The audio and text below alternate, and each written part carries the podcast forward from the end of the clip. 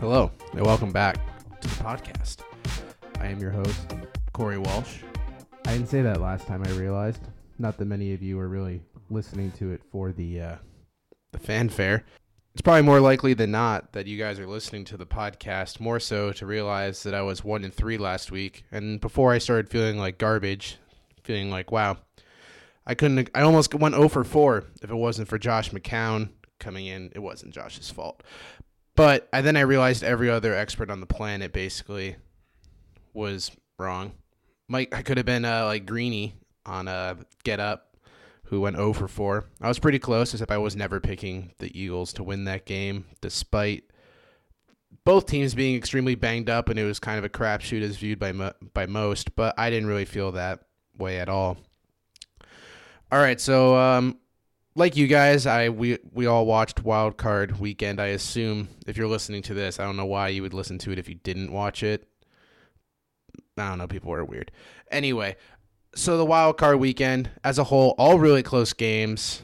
I felt that there was one of my favorite Wild Card weekends, even though there wasn't like any like explosion type take hunter s games where you really felt that one team was completely robbed and the other didn't deserve it. Most teams that won honestly earned it. But we're going to start with the one team that decided to poop away their lead before it, while they had it. And in classic four falls of Buffalo fashion, the Buffalo Bills once again blew their lead against the Texans.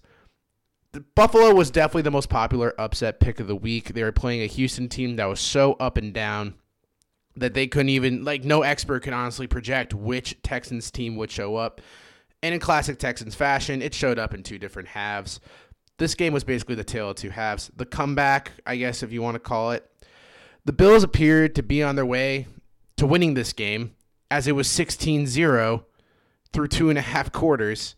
You thought, oh, well, the Texans are going to Texan again, and Buffalo's actually going to show some improvement, unlike the past years in which they've made the playoffs.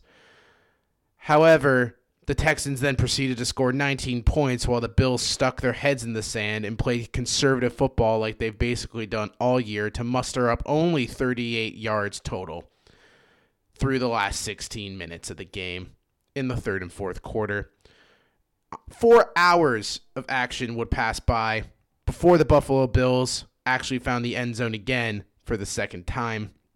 And it's ironic because the comeback, I don't know for those who know NFL history, but the Bills set an NFL record for the largest comeback in NFL history when they rallied from a 32 point deficit for a 41 to 38 overtime win against the Houston Oilers in a wild card game back in 1993.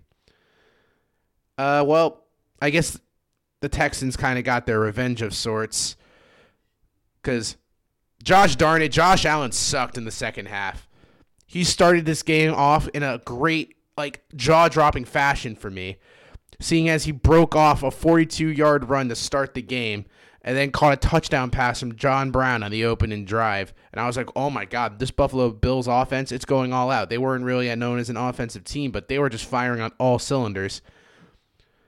Yeah, Josh Allen ended up only throwing for 264 yards in the game yeah, that sounds like okay on paper, but keep in mind there was overtime in this game, and he threw 46 passes. So 264 yards on 46 passes is no longer that okay of a stat. It's pretty pretty atrocious when you think about it. That comes out to like about six yards an attempt under that, which is pretty bad, especially when you're known as a big arm gunslinger quarterback. It wasn't all Josh Allen's fault though. Duke Williams, who I don't think any of us knew, unless you're a Buffalo fan, before this game, had some key drops. He threw to Duke Williams in the end zone. Duke Williams had it in his hands on one one of the weirdest last quarter dri- like fourth quarter drives I've ever seen. He threw it to him. Th- like they had um, Doug, Doug McDermott had the ball. He had Josh Allen throw it with like 11 seconds left to like the far ends of the end zone three consecutive times and I'm thinking Josh Allen is not this accurate. He overthrows tight ends in the end zone on like first and goals at the 5. So why are we thinking that he's going to throw this absolute miracle pass into the end zone to seal a victory over going for the field goal. Luckily, it didn't bite them in the ass, seeing as Josh Allen just overthrew in classic Josh Allen fashion, except for the Duke Williams throw, which Duke Williams definitely could have caught, and that game would have been over. But after that, it was basically the stage was set and it was over. If they couldn't muster that up, Houston was on such a hot streak, scoring those 19 points. And it really leads to the conversation leading into the play of the game, which was with Deshaun Watson, that Deshaun Watson is starting to kind of be underappreciated. I know we consider him like the cream of the crop and like the youth quarterbacks, but he's like starting to become like a top eight, top seven quarterback in the NFL. Watson's offense scored 19 consecutive points in the second half, taking the 19 to 16 lead. He ran for 20 yards score. He threw a 5-yard touchdown and he converted both the two-point conversions. One of which was with his legs and another with his arm. He finished 20 for 25 passing for 247 yards and added 55 yards on the ground, which led us to the great play of the game, which was where Deshaun Watson looked like he was about to be just submerged by two defensive linemen, Siran Neal and Matt Milano, back in his own territory. But then he scrambles out of the pocket in what looked like Eli Manning's Super Bowl 42 fashion and throws a little tiny dink pass to Taiwan Jones, like the third string running back who runs for his entire like for like 30 plus yards, get it, gets him to like basically the goal line where they just punch it in and it's over. this game, like Deshaun Watson basically did this while scrambling for his life the entire game. I don't know how, despite getting this Tunsil from Miami, the O line was getting absolutely wrecked by Buffalo's defense the entire game. He was sacked seven times. All right, so here's the argument for why Deshaun Watson is starting to be underappreciated. If like you didn't feel after that game he was already underappreciated. He has one Pro Bowl offensive weapon DeAndre Hopkins. Uh, okay, two okay running backs. I don't know. I, I feel like people will argue that Duke Johnson's one of the best pass catching running backs. He's pretty okay. I mean, he has he's never going to make a Pro Bowl by any sort. There's way better pass catching running backs. I feel like I'd rather have White. I would rather have obviously Kamara and McCaffrey. There's just what like the pass catching Ekeler. I'd rather have Ekeler. I mean, there's so many options you would rather have. He has eh, tight ends. I mean, for God's sakes, Fells is not that talented, and he was like the leading red zone touchdown scorer for the Texans this year. Daniel Fells. You only knew him if you had him on your fantasy team. I mean, he's very productive, despite the fact that the Texans are 19th in team pass plays per game. They'd rather run it more with Carlos Hyde and Duke Johnson, whatever.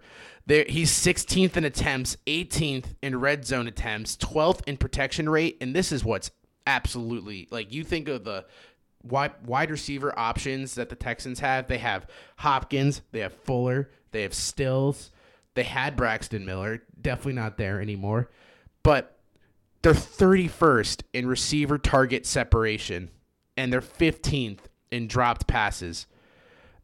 Bill O'Brien's the coach. He's the GM, but he has he he he seemed this year that he made an attempt to try to make the line better, but at the same time, it doesn't matter how good an O line is, or in this case, it's still not that great.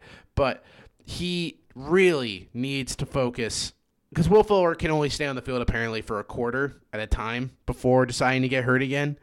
You need to focus this draft, even though you lost your picks in the first round. You need to try to find a good wide receiver to help when Will Fuller can't be there. And Kenny Stills is still severely overpaid from that Miami deal. So if I were Bill O'Brien, if he's still GM, which I assume, considering they're in the divisional round now, they probably will be. Um, I would probably focus on a wide receiver. As a whole, though, Buffalo, t- hats off to them. They had a great year, ten and six, best record they've had in a while. I know they lost this game, but if the Patriots look like they're on the downswing, unless certain things go into place, which I don't, I'm not going to talk about that now. But Buffalo looks like they could have this division for a few years, especially if Josh Allen continues to improve. I know his completion percentage is kind of an issue, but at the same time, he's still young. He's really athletic. He had some throws in that game that were pretty impressive, even though he seems to shoot. He he throws the ball as if he's blindfolded, and you wouldn't even know it, considering he overthrows so many people who are completely open. All right, the uh, the potential funeral, as people are calling it, the dynasty ender, uh, Titans versus the Pats, running amok. Um, the Titans won because of two reasons. The two reasons that I perceived in the last podcast could be it. Uh, Derrick Henry continues his display of dominance, uh, and Mike Vrabel out coaching Belichick, which I honestly I didn't think, but like the Belichick versus disciple record is starting to get kind of alarming. But it's obviously because of familiarity with the system, and he knows Vrabel knows how Belichick would be able to approach a game and he knows what he'll look at on the Titans side and what he'll try to eliminate. Everyone kind of foresaw what Belichick would do and he did this exact thing people predicted. But like as the announcers showed in the game, Romo and Nance that uh when they played against rushing teams last year, they used the same formation that they used in this game where they would stack the box and make it so they would never they'd have to run to the outside because they know Derrick Henry's just a run down the middle, won't be using elusive moves to break it to the outside type running back. But it didn't work. Mostly because I feel like Derrick Henry is completely different than playing any other running back in this league. He is an absolute physical freak in terms of running right down the middle, there's no one else that's going to dominate the line of scrimmage like Derrick Henry did. The NFL's leading rusher was definitely made his presence felt this year, and so far, very felt through early this postseason. The Patriots entered this game, as I stated last week, with the the sixth best rushing defense, and statistically, it's the best overall defense this season. And you could tell right from the get go they were not stopping Derrick Henry. He had 49 rushing yards in the opening possession, and he had 100 rushing yards by halftime. He had both the scores, and he took over the game in the final moments and carried the Titans into the next round with 182 yards and scoring on 34 carries. He had a score on 34 carries. 14 more yards, and he would have doubled New England's entire rushing yards for the entire game. I, I, I, I warned you guys last week that this rushing defense, even though statistically high, just got burned by Joe Mixon three weeks ago. Like, I know the team is the boogeyman. Yeah, okay. The defense was good when they played 10 teams that were all basically non-playoff contenders except for Buffalo. But Buffalo is divisional, and I don't count divisional games as like a display if a team's good or not. Except I guess by the Dolphins game in Week 17, which was an exception to that because there was actual importance for that game for the Patriots. But let's be honest, if they even smug like smuggled that win away from Miami, barely won, they definitely would have got their ass kicked by whatever team went in there. It probably would have been the Chiefs who were playing. We would have had to play anyway, except it would have been New England and Arrowhead, and maybe. Like I okay, I'm not even gonna say maybe. This team was really not playing well in the second half of the season. They just were not good at all, and it really showed. Another huge thing about this game is that the Brady Bunch got canceled in embarrassing fashion. Their leading receiver was James White, which if you watched the game, you would have totally expected because it seemed like every Brady pass was either a slant, a dink and dunk off to James White, or like a five yard, five to eight yard throw to Benjamin Watson, and a ton of drops. So ten of Brady's completions were to the running backs, five to White, three to Burkhead, two to Sony Michel. Lots of catches were dropped in key moments that were not on Tom Brady. Julian Edelman was banged up all year, struggled to do much of anything. Brady tried to get him going with that jet sweep where he pretended that Julian Edelman was in the wrong spot and trying to get him to locate so they could just toss it behind, have Edelman just walk into the end zone. N'Keal Harry had a brutal drop as a basically the whole day was very inefficient. He caught two of his seven targets. Brady was screaming at him every time he went into the huddle. Once again, Mohamed Sanu, the swindler, decided to finish his his absolutely atrocious run in New England by having a defender come over the top to break the pass, which was then picked off for a touchdown by Logan Ryan. Sanu caught one of his five targets. Congrats, Muhammad. You were really worth that second round pick. I'm sure we that the Patriots could have picked anyone else with that second round pick and probably would have had not only less expectation, but would have actually delivered a little more on the lesser expectation. Ben Watson had one catch for 30 yards, which looked like the upswing New England needed, but nope, never mind. That wasn't going to happen because you had Shaq Mason, who was just blocking upfield, but they called a penalty, even though all he was doing was protecting Brady on a block. He wasn't doing anything else that impacted the game whatsoever. But God forbid Ben Watson, outside of the first catch of the game where Brady fit it into the smallest window possible, just have a productive day. I mean, the tight end position was atrocious for the Patriots all year. The, Matt LaCosse and Ben Watson were not the reincarnation of Gronkowski and Aaron Hernandez that no one was expecting, probably at all. Um, so yeah, Mike, uh, Coach Vrabel here. Uh, he really out uh, dueled the Emperor in a way. He before the game allegedly in, said that this this is quote unquote, you're going to get rubbed defensively. There's going to be gadgets. They're going to force you to think. We didn't hand them anything. They feast on bad football. I don't think our guys spend a lot of time looking at those banners. At one point, the Titans in the last four, in the fourth quarter ran nearly two minutes off the game clock without running a play by doing the uh, clock expiring penalty and then getting a lucky break also with one of the Patriots. I think it was Wise going off sides, which allowed them to keep running off the clock, which Bill Belichick was absolutely furious about because it was an exact move he pulled against the Jets earlier this season. So Vrabel's obviously still looking at film of Belichick and how he can improve as a coach, and it really showed, honestly, because all they did this game was run. They ran out the clock a majority of the time, which is going to keep Brady off the field. I don't. I know Brady did not play particularly well in this game, but he didn't play really bad either. And you know, if Brady gets any type of momentum going, he's going to absolutely pick you apart into pieces, despite the corpses that we had at wide receiver this year. Um, Tannehill was not good at all. He didn't need to be with Derrick Henry absolutely just terrorizing the Patriots defense, cutting through them like paper it didn't really matter. He threw 72 yards passing, had a almost a he had a pick. He to Duron Harmon, who by the way always seems to get postseason interceptions. I tweeted about it, except I spelled his name wrong. I, I, I think it auto corrected to like like Harp Harmon or something. I don't know. And then Tannehill fumbled it at one point on the like the key what looked like a key third down attempt if Edelman didn't proceed to drop the third down catch on the other drive, we probably would have pointed fingers at Tannehill saying he lost them the game, but got lucky. As a whole, the Titans are now going to be heading in to Baltimore, which should be a better game, I honestly would think, than the Patriots going into Kansas City.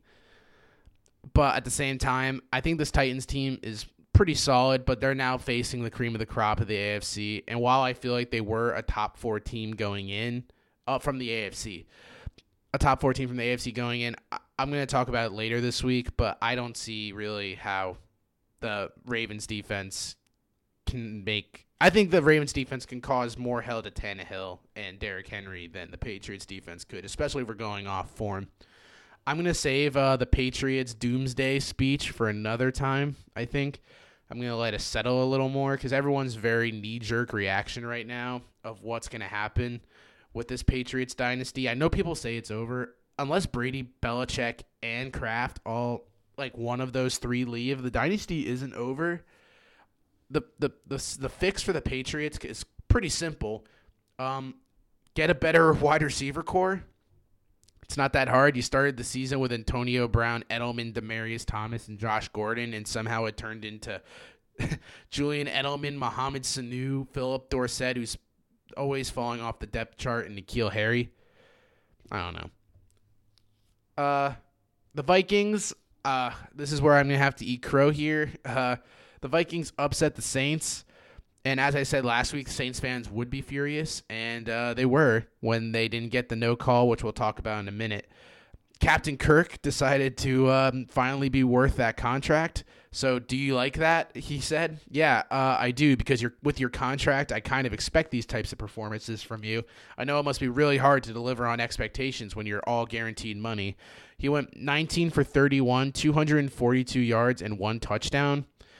That stat line does not seem that impressive on paper, but he had Dalvin Cook do what he needed to do. He also in overtime made an amazing throw to Adam Thielen over the top, a 43 yard bomb to get him right down to the goal line, and then hit Kyle Rudolph on a third down touchdown, which was a little controversial. I mean, uh, definitely a push off. They decided not to review it, which you would think after all the shit the Saints have got from refs in the past few years that they'd be like, hey, you know what? We probably owe them one. But then everyone would say the only reason they got the challenge, well, the review was because of these uh, calls that were never made. But it definitely was a push off. I mean, you Kyle Rudolph could have shoved that guy a little harder. He probably would have went into the the stands at that point. And then Kyle Rudolph proceeds to be like, "Oh, Kirk can't win the big games. Apparently, I think we proved that wrong today." Um, I still would say that Kirk hasn't won the big game yet. There are way more big games to play. But, I mean, the Vikings expected the Saints to call a zero blitz. So they so that for those who don't know, a zero blitz is basically when they send everyone at the quarterback. And at the snap, the Saints brought the house. So Rudolph knew, or Cousins knew, that Rudolph would be at the, at the one-on-one in the fade, which is ironically going back to the Patriots, a route that they famously did with Rob Gronkowski, and they would get him on the one on one, and that's where he would throw. And the Saints also got screwed going back a little bit in overtime because Marshon Lattimore got hurt. And what did they do? They decided to throw that pass right to Thielen, who was whom Lattimore was guarding for a majority of the day, and just hit him really quick. And the, the game was basically sealed from there. Another thing with the Vikings, though, is that Stefon Diggs was throwing a temper tantrum for what seemed like three whole quarters, saying he like never got the ball. They would give him like little end arounds, but then Kirk Cousins would throw passes in the dirt that were definitely meant for him. But with Kirk Cousins' uh, amazing accuracy, going 19 for 31, he uh, kind of underthrew Stefon Diggs a few times.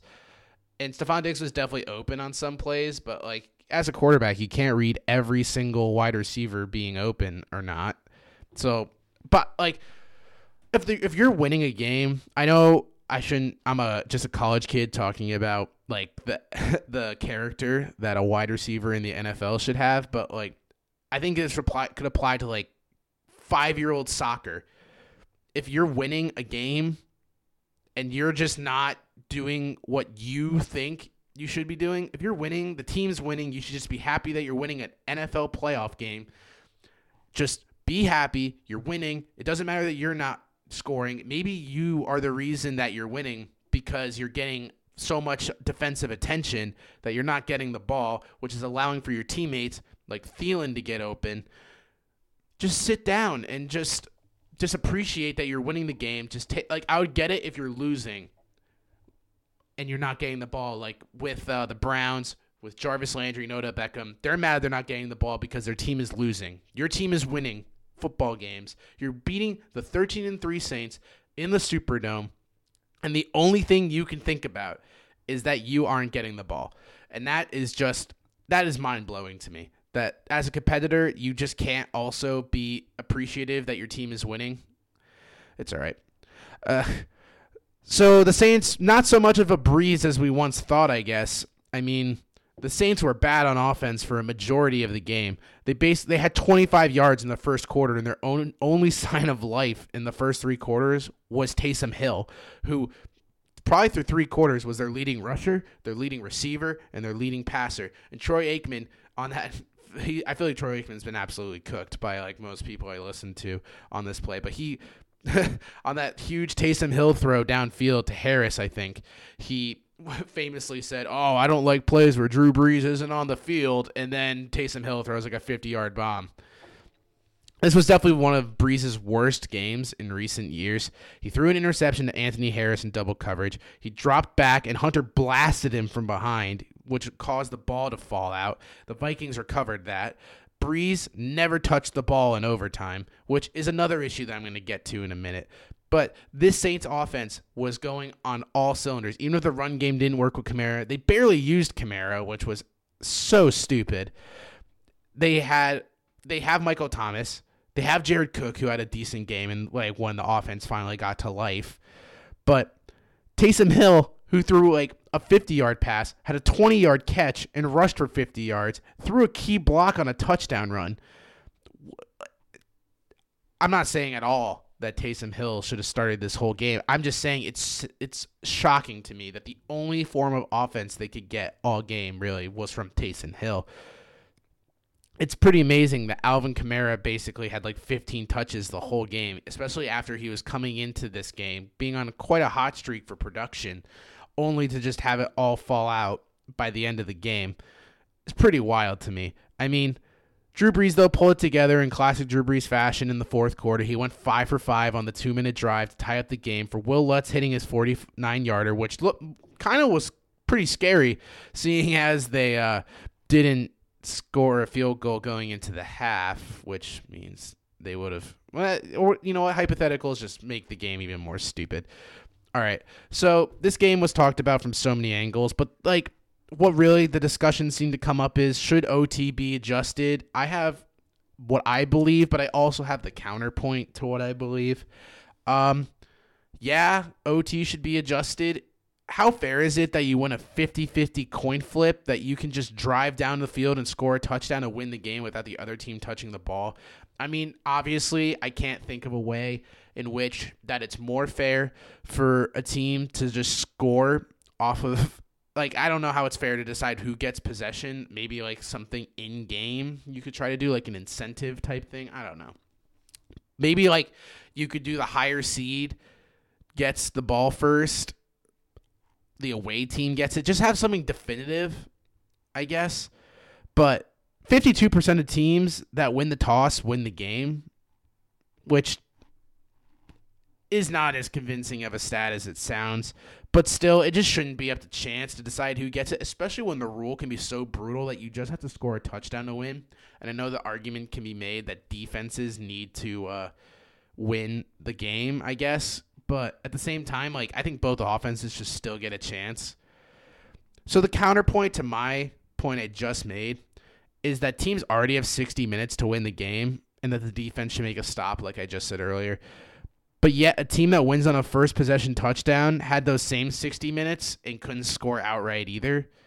So I guess it's like devil's advocate for what you want the NFL already has screwed up so many rule changes in this past season, especially with pass interference, which out of all the times to use the pass interference call, you didn't want to use the rule you made because of the Saints game for the Saints.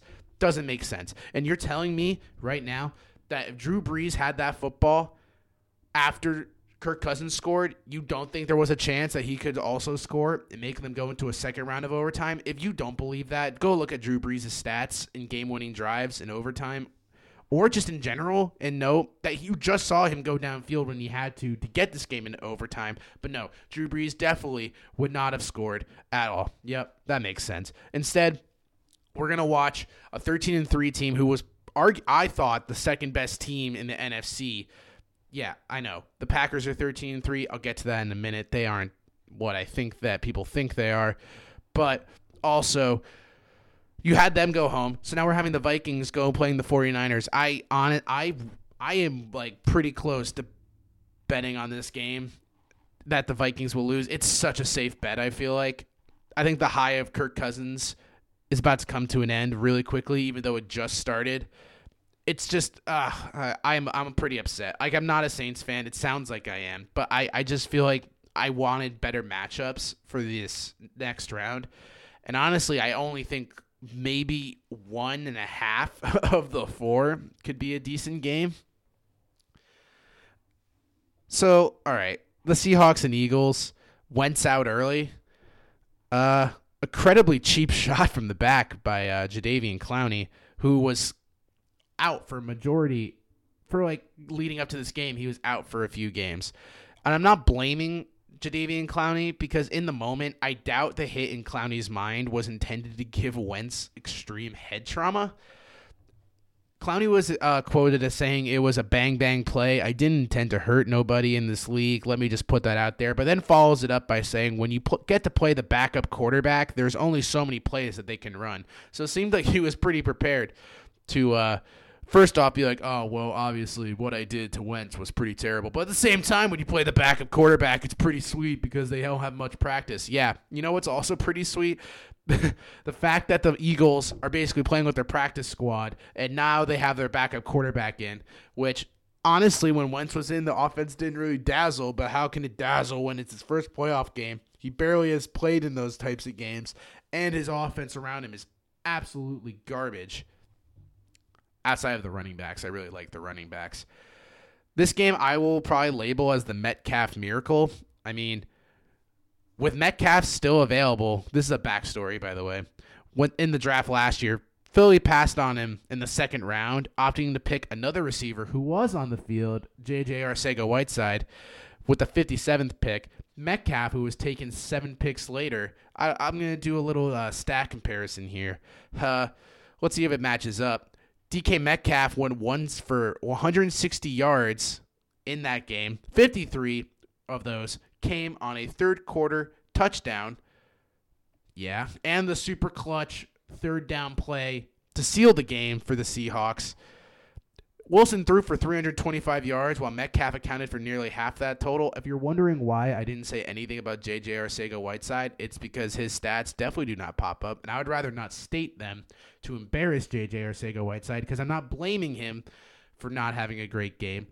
The whole offense was just an absolute crapshoot of who was even going to perform. They had Zach Ertz come off a lacerated kidney and broken ribs that he would have to be checked every quarter to see if the lacerated kidney would reopen, which I'm not a doctor.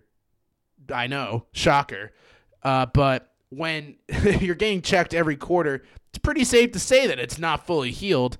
I know you want to be out there with your teammates, and this Eagles team had just absolute underdog written all over him, which Philly fans, I know for a fact, were absolutely in love with the idea that they had an underdog team, which good for you guys.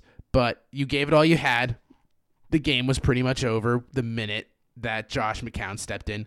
But going on to that, Josh McCown finally got his chance. The 40 year old did not pull out a win for the Eagles, but he did have a good go, especially because he was playing with the entire practice squad of the Philadelphia Eagles, which I think when Josh McCown imagined his first playoff game as a quarter as in the like as a quarterback, he was like, "Oh man, yeah, you know, it's gonna be me rallying with my boys that I played all year with." This is like what probably when he was like 23.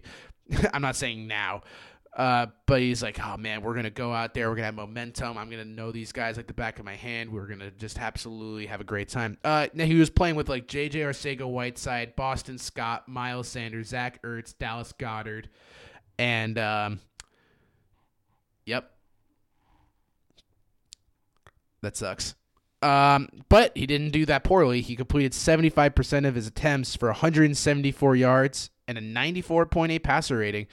He also was way more mobile than I think any of us expected a 40 year old quarterback to be. He was putting his body on the line every play. There were so many scrambles where the play was breaking down around him, and he really had no choice but to run. But instead of just sliding, he was just going all out. You could tell he knew that this was his last game, and it was pretty much confirmed that this is probably the last game we're ever going to see Josh McCown play. And what better way to go out than to play in a playoff game that you never played in before? That's pretty insane that his last game how many quarterbacks get that chance to have their last game ever be the first playoff game they ever played in? That's pretty cool. The eagles also had a reasonable chance to tie this game just late in the game though. Part of the reason that he got sacked on that final fourth down he got sacked on that fourth down was because he alerted to a second play at the line of scrimmage. But not all of his teammates are on the same page believe it or not because they're not all established players because they were all off the practice squad Pretty shocking.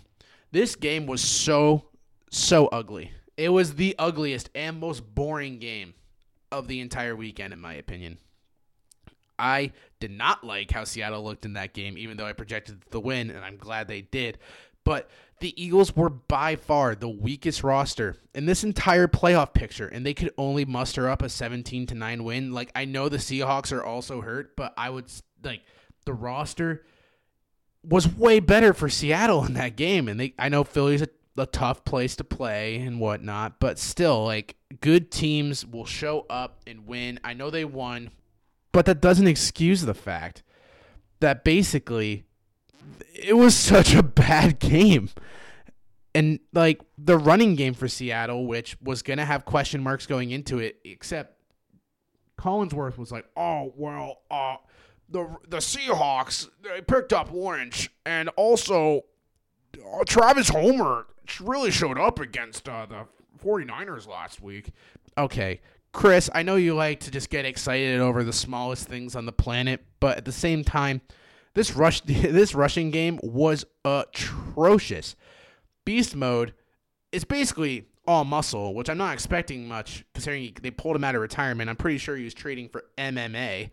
So like the only thing he has on him right now is probably muscle. He had 6 attempts for 7 yards without one touchdown, which was pretty vintage Marshawn Lynch muscling his way into the end zone, but that was honestly like all of his yards the Eagles defense was like salivating every time Marshawn Lynch was on the field in a non goal line situation. Travis Homer led the team in rushing outside of Russell Wilson for 12 yards. He had 11 carries. This Eagles defense was not known to terrorize. I mean, Russ had nine rushes for 45 yards. Half of those were just him scrambling out of the pocket on QB scrambles. It wasn't like they were intended rushes pass catch wise, Lynch had two for 25 and Homer was one for five. Like, all right, they're heading into Green Bay, who I do not think is a good team at all for being 13 and 3. I just saw when they compared their offense to last year that most of the stats are like like worse than when they were with McCarthy, not by a lot, but like by a little. But at the same time, this is still a very winnable game for Seattle. But I just wish they showed me a little more to make me feel more confident about picking them. I'm going to have more time to think about it until the next pod comes out on Friday. But I'm pretty sure I'm going to pick Seattle unless I just see something that really shifts my opinion here. But this makes it so that Russell Wilson is now 5 0 against the team that notably had interest in drafting him, but passed on him three times because they thought they could wait to select him until the Seahawks nabbed him in the third round. And we all know how that went. It'd be pretty crazy to see Russ in a Philly uniform because it would mean basically none of their stuff could have happened. But at the same time, hypotheticals, as I've said, are kind of stupid. So we're just going to let that go for now. All right, that's enough NFL for right now. Uh, we're gonna. I'm gonna do a little NBA trade talk really quickly seeing as I feel like there's some notable stuff going on. It's honestly what I'm interested in talking about too. So I'm not only to just talk about stuff that's relevant, I'm to talk about stuff that I feel like is kind of interesting. Uh, we're going to talk about the Kevin Love saga in Cleveland. Now I know. Here's the deal. No one cares about the Cavs besides me and the the state of Ohio and maybe like a few other people like me who are just out there and liking the team. Kevin Love's contract is the big issue here. I mean, GMs are horrified to touch the three year, $90 million left on his deal. Why are GMs acting like they do not offer these deals to lesser players? There are Chandler Parson deals out there. Chandler Parsons is still in the league. He plays on the Hawks. He's getting paid like the Grizzlies initially had the contract. It was terrible. The the Hawks own like three of the worst contracts in the league right now that you're telling me are not as bad as taking on Kevin Love. There's Crabbe, Evan Turner and Chandler Parsons. Those three deals are all on the Hawks. That that's okay. So the argument for Kevin Love is that he's injury prone. He's 31 and he has 90 million dollars left on his deal. Okay. Love, unlike the players I mentioned prior, still brings real value on the court even though Cleveland is playing pretty pretty bad this year he's still scoring 16.5 points, 10.6 rebounds while shooting 37.5% for 3. This could help a lot of the teams that are trying to make the playoffs. There not to mention, there is about to be a slow free agent summer, and that will make teams desperate I know Love has thrown a few temper tantrums, and this makes team. Then, well, okay, throw Love throws the temper tantrum, which I'm giving him a full pass for because this team is so aggravating to watch. First off, Collin Sexton, for as good of a scorer as he seems he can be, which is very deceiving if you look at the stat lines. He'll have games that are good, but he has the worst decision making. The term young bull makes way more sense than I think the reason that he got the nickname was intended for. When the kid drives, he doesn't look up. He just keeps his head bowed down, going full speed, and takes a ridiculously contested layup when he could just kick the ball out and keep the offense moving. But nope, that doesn't seem like that can happen. Okay. All right. So Love recovered from a media blast that he got basically over the past few days, which has been the only news Cleveland has really gotten this year was that Kevin Love was th- being upset about how poor the team is being run right now, which as a young team is always going to go through growing pains. But he showed up yesterday and showed his worth for what I believe when he played against the Pistons and had a 30 point game with nine rebounds and four assists with 12 for 15 shooting and four for six from three he brings value to most of these playoffs teams and waiting really as i've heard like they, they said they could wait till the summer. That does not help anyone. Love will just get older so the so the production you're going to get from him is could be worse. And this youth movement will stall in cleveland which will not allow for the team to just grow through this terrible time. At in general i feel like the Cavs should try to really push to deal love before the deadline because the longer he's there, the more upset he'll be, and it will just make it a more hostile environment. Not saying he's a hostile player, but veterans that feel like the team should be winning, and this team has a few that really want to be competitive because like in the twilight or not the twilight like towards the end of like what you've considered to be their prime you really want to win and i can see where kevin love's coming from there is no no anger I feel like from Cavs fans about the way Kevin Love is acting. I think the only reason that they would even be remotely upset is because it's hurting his own trade value. I I do see a way in which they can let him go they can trade him for an asset or two. I think there is a team out there that's going to decide at the last minute that they do need this. It looked like a few days ago we were trading him when we uh, cut Alonzo McKinnie and um, Tyler Cook, but that just didn't seem to fully fledge out. It turns out we were just going to sign another G League player. So that was awesome. That was a good tease. Another NBA player that's getting a lot of trade talk attention is Andre Drummond. I'm sorry, Andre Drummond is getting so overvalued in today's NBA for like what he's worth. People are saying he like could help change a lot of things. He's viewed as a much better value than Love. I think it's because he's expiring. He's a tw- like he's kind of a twenty and twenty machine, sure, He's very limited offensively, and he's not a good defender. Over his career, he's averaging 17.5 and 16 on 52% field goal shooting. However, also to like in his defense, since the 2015 and 2016 season, he has led the NBA in total rebounds. But in today's NBA, I do not feel the old school center would help much of these playoff teams make a push the only teams I honestly see that it would make sense for them to get him are like the Celtics or the Mavs, who re- like literally need that exact player that Andre Drummond provides. And you're getting a rental for the most part because he is going to be headlining this uh, interesting free agent class. I mean, it's going to be really, it would be really hard, as stated by like so many, for anyone to follow up this free agent class that just came through with so many team altering stars all right. For those who don't know, this is what basically is the headliners of this free agent draft class. You're going to have Anthony Davis, who, if he doesn't go back to the Lakers, would honestly shock everyone. Draymond. I don't know many teams that will be banging on Draymond's door, but I also feel like the Warriors are definitely going to bring him back, considering he's the heart and soul of that team. Eric Gordon, who is deceivingly old. Gordon Hayward, who we don't know how long he stays healthy or if he'll continue to have a good season with the Celtics. Mike Conley looks like an absolute disaster right now in Utah. It's way too early to say so because they got him for the playoffs, so we'll see how that goes.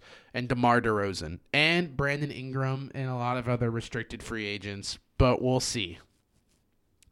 Drummond would leave a team Drummond will leave because no lottery bound team should make this trade. I know I see everyone sees Atlanta like is headlining this. They should trade for Andre Drummond. Uh, he's gonna leave. He's 26 in his prime and should be helping good teams win, not bad teams develop a culture in young situations. What culture has Andre Drummond ever had with the Pistons? They went to the playoffs twice in his whole time being there and have never won a game. His best teammate he has ever had was Blake Griffin, who has never shared the court with him for more than 20 game stretches. I'm sorry, like the lottery team like the Hawks and I've I, have i have also heard the Cavs would be interested should just stay away. I would rather have Tristan Thompson for even if like if I was another if I was like I would still argue I'd rather have Tristan Thompson on a team right now than Andre Drummond because Tristan Thompson is very adaptable to situations and what he can do. He's definitely found himself again in this year with the Cavs becoming a better player. I know this is a lot of Cavs oriented talk, but like also like they are selling a lot. So it would help a lot of other teams to get some of their better veterans on this roster or Collin Sexton if you want him because I don't think we really do that much right now. But also I feel like a lot the trade deadline should be very interesting. I, I think everyone hasn't even decided if they want to be buyers or sellers. I think the free agency this year has really shifted everyone's interests and what they want to do in terms of what their money. I mean, a lot of teams have money now, but what are they going to spend it on? I, I couldn't even tell you. I think it's going to be a Brandon Ingram sweepstakes, honestly, at this point, for where he gets to pick, especially based off his play. And the Pelicans would just be stupid not to give him the contract, even though they're definitely kicking themselves for not letting him have it now. Well, yeah, that's really all I got for today. Uh, this time, next Friday, you're going to get a new podcast on the playoff format, matchups, and a very special guest with gambling picks. Thanks for listening. Also, don't forget to like, subscribe, and share the podcast with your friends.